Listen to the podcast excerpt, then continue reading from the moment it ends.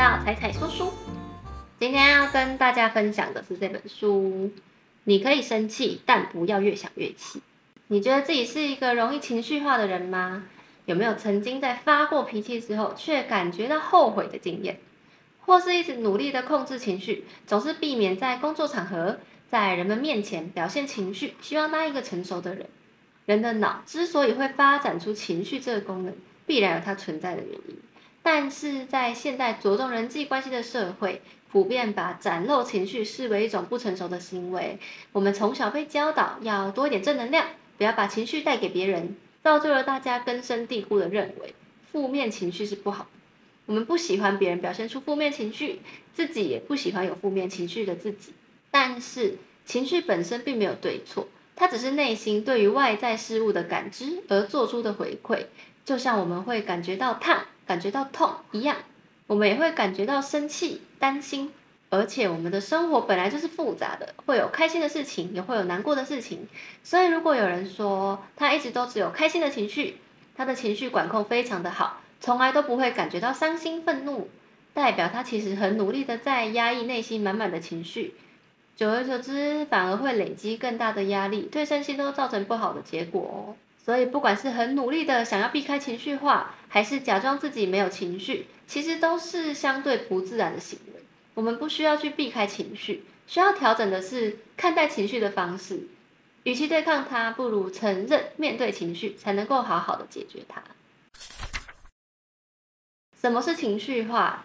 情绪跟情绪化其实不太一样。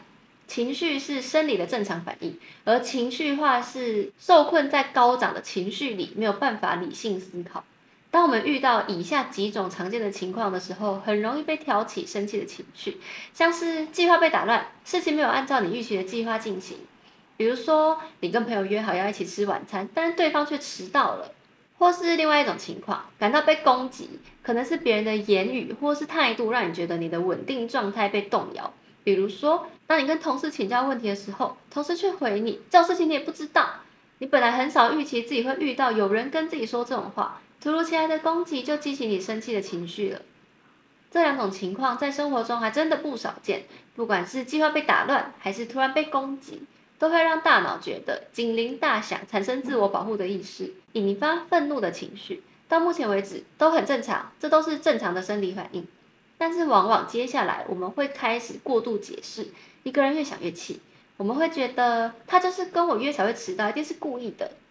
现在是觉得我好欺负吗？或者是他为什么没有把时间留给我？他一定是不重视这段关系。当你开始越想越气，代表你已经脱离原本生气的原因，陷入了情绪化思考，这才是让事情一发不可收拾的原因。更糟的是，不论你是开始否定自己，觉得自己不够好。接着把自己关起来，或者是你开始发脾气，直接跟对方大吵一架，这都是产生了偏离目标的反胃。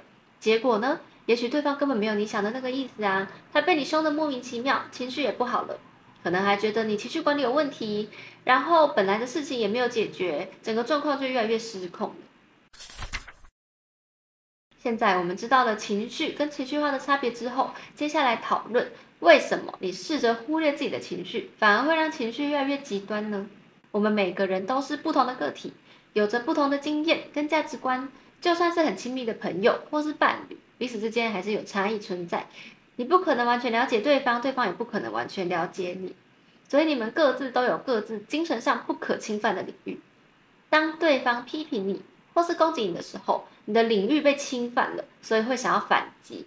这时候，大脑本能的产生生气的情绪，最好的方式就是面对这个情绪，直接告诉对方：“你这样说让我很受伤，我会这么做是因为什么原因？”举例来说，我的前公司有一位情绪管理不好的同事，每次去问他问题都要看他的心情，他心情不好的话，就会直接无视你，或是呛一两句：“你没看到我在忙吗？这么简单的事情你还要问我？”听到这种话，就真的很难保持心平气和。这时候，我们有三个方法回应自己的情绪。那你通常会怎么做呢？第一种方式是忽略它，假装没有听到，深呼吸。第二种方式，让它发酵成一个情绪化。第三种方式，正视它，跟他说你现在觉得很不舒服。那接下来我就再说，你这么做会发生什么事？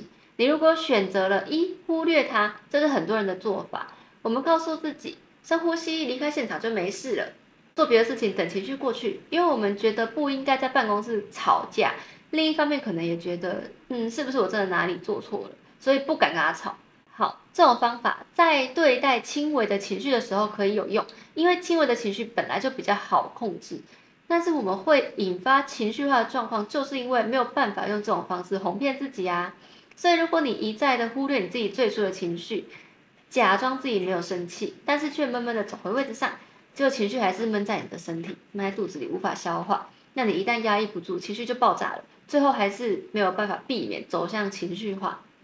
那第二个方式，你干脆就直接让你的情绪发酵，开始想他凭什么凶我？他敢这样对他主管吗？一定是针对我而已。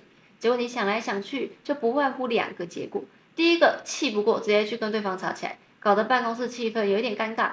然后你本来明明没有错，但是却好像现在也有一点错了。或者是你忍气吞声，内心还是有点觉得，哎，我是不是好啦，站不住脚，然后你又不敢跟对方说出内心的想法，只能一直压抑怒气，也很难再跟对方继续之后的相处。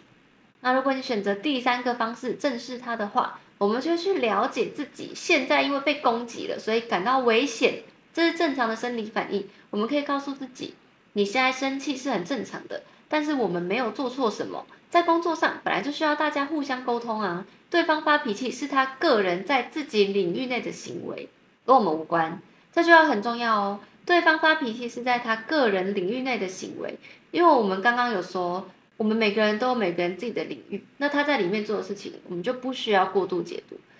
所以如果你想要解开跟对方的结，也可以在自己消化完自己的情绪之后，好好跟对方说，我刚刚是想要解决什么问题才会来请教你呀？你这样子说让我很不舒服。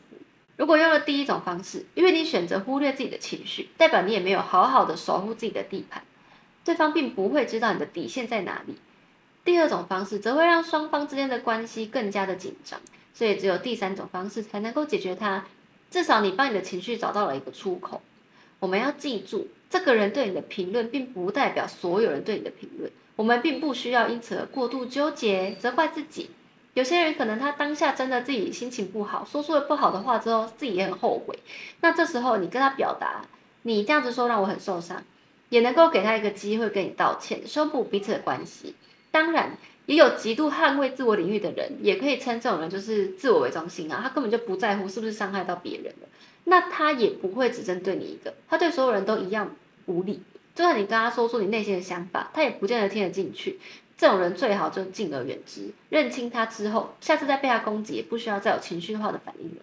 我们不希望被别人侵犯领域，也要注意自己不要成为无意间侵犯他人领域的人哦。真的觉得需要提供意见给别人的时候，记得对事不对人，避免使用“你这样做不对，我是为你好”这种主观性的评论，把你这个字从你的话语中拿掉，尽量针对事情本身或是结果本身来传达。避免最后你想传达内容没有传达出去，反而又激起对方的防御心理。记得我们在如何改变一个人里面说的吗？人们喜欢有自主权，记得要善用这个诀窍。还没看的赶快去看吧。有的人会说，明明是他的错，为什么我要先拉下脸跟他示好？这种心情我完全可以理解，因为这本书读到这里，我自己也还没有完全被说服。我也是觉得情绪有这么好，三言两语就跟自己讲一讲，过去就过去吗？所以接下来我们就来讨论，你还在情绪化里面，到底想维护的是什么？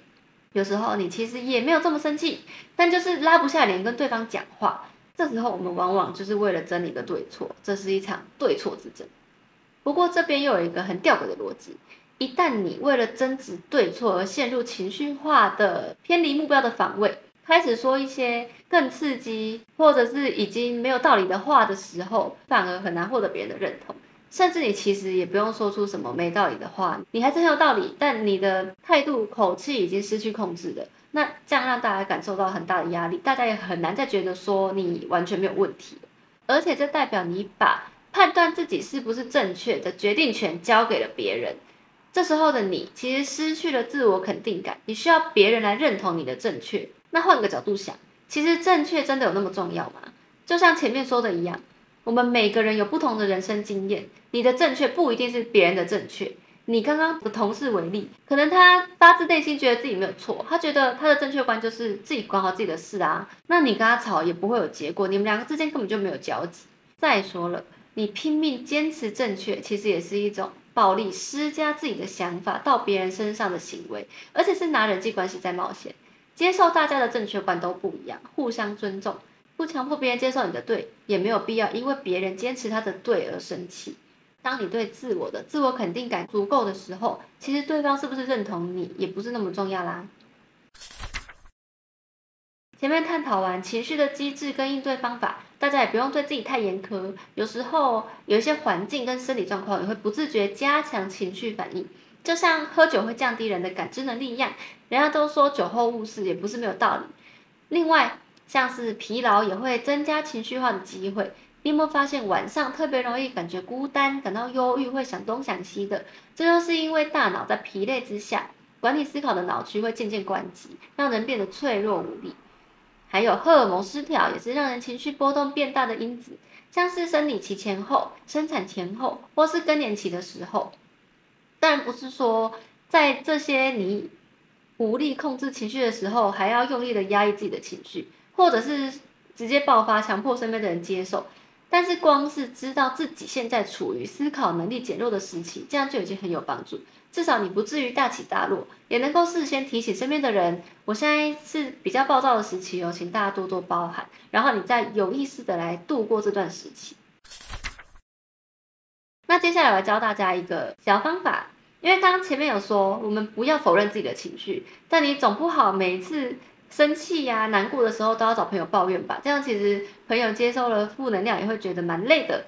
你也不可能每次都去找当事人聊聊啊，也许这个人他只是个路人，只是个服务生，或者是他是你的老板，你也不可能整天找他聊聊。那这时候书中就提供了一个很有趣的方法哦，它让我们在遇到不舒服的时候，可以进一步否认自己的情绪，又能够提高自我肯定感。这个方法就是好友笔记，它的方法是这样子的。在我们遇到一个引发负面情绪的事件的时候，拿出自己的小本本，照着以下两个步骤。第一个步骤，在笔记本上面写下引发情绪的事件跟你的心情。例如，嗯，我今天被老板骂了，老板不清楚事情的经过就误会我，我觉得很委屈、很生气，这就是你最初的心情。那第二步，我们想象自己的好朋友会怎么安慰自己，或是想象你的朋友遇到这个情况，你会怎么安慰他？你可能会跟他讲说啊，什么？你老板也太过分了吧？不清楚状况怎么可以乱骂人呢？而且这件事情你真的没有错啊，你不用理他。那你在写下来的过程，其实你就已经了解自己最初在生气的点是什么，那就不会再纠结在一个过度思考之后陷入情绪化的过程。同时，你也可以给予自己最初的心情关注，让你的内心觉得没有被忽视，进而提升自我肯定感。下次再遇到类似的情况的时候，就也不容易再被挑起情绪啦。情绪没有对错。当我们受到不合理对待的时候，情绪的出现就是我们想要守护自己的反应，代表我们是坚强的，我们有能力应对外在的环境。只有当我们把情绪做不当的放大，才会变成情绪化，想要借此来获得周遭的人的认同。当然，我们也没有办法在了解了情绪化的原理之后，就马上变成一个不情绪化的人。毕竟，保持对情绪的觉察，需要有足够的专注力。而每天的生活其实已经很忙很累了，有时候就是想要让情绪发泄啊，这我完全可以理解。但我们就是要记得，自己的本质是坚强又温暖的，这样就够了。就像你宣泄情绪，也是有意识的，在有意识的前提之下，适当的宣泄，不是说我找个人随便发脾气啊，破坏东西这种，嗯，你事后可能也会后悔的方式。这样我们就不会在无时无刻困在无力感之中，也可以拿回人生的主导权啦。那你在遇到情绪化的人要怎么办呢？如果没有办法远离他，那你就只好理解他们自己也不知道怎么调节情绪，他们的自我肯定感低下，需要透过别人的反应来得到回馈。在这个前提之下，就只要给予同情就好了，不用再被他们的情绪感染了。就算对方错了，也不用跟他争什么对错，放下对错之争，并不代表自己是错的，而是把问题的焦点放回人的身上。讲到这边，我就想到一张基努里维的梗图，就是你说一加一是五，我也觉得你是对的，不客气，对吧？就是这件事情真的有那么重要吗？你对了，然后呢？你觉得你对就对啊？我们把焦点放回人的身上，这个人他究竟值不值得深交？他的本质是善良的吗？如果值得的话，对错还有这么重要吗？今天举的这些案例啊，主要是用在一个比较社会上，比如说办公室或者是在路上会发生的情形。当然，其实在更深一点的思考，我们也可以把它用在家人啊，在另一半、爸爸妈妈、小朋友身上。就是我觉得大家也都可以，嗯，试想一个情境，然后套用在刚刚说的，比如说争执对错值得吗？或者是这件事情是不是侵犯到别人领域了？来进一步思考，你值不值得情绪化？这样也就不容易在别人可能情绪化的时候受别人影响，或是自己容易情绪化然后影响别人。那希望这个影片可以给大家带来帮助啦！喜欢的话欢迎帮忙按赞、订阅、分享给你的好朋友。我们下次见喽，拜拜。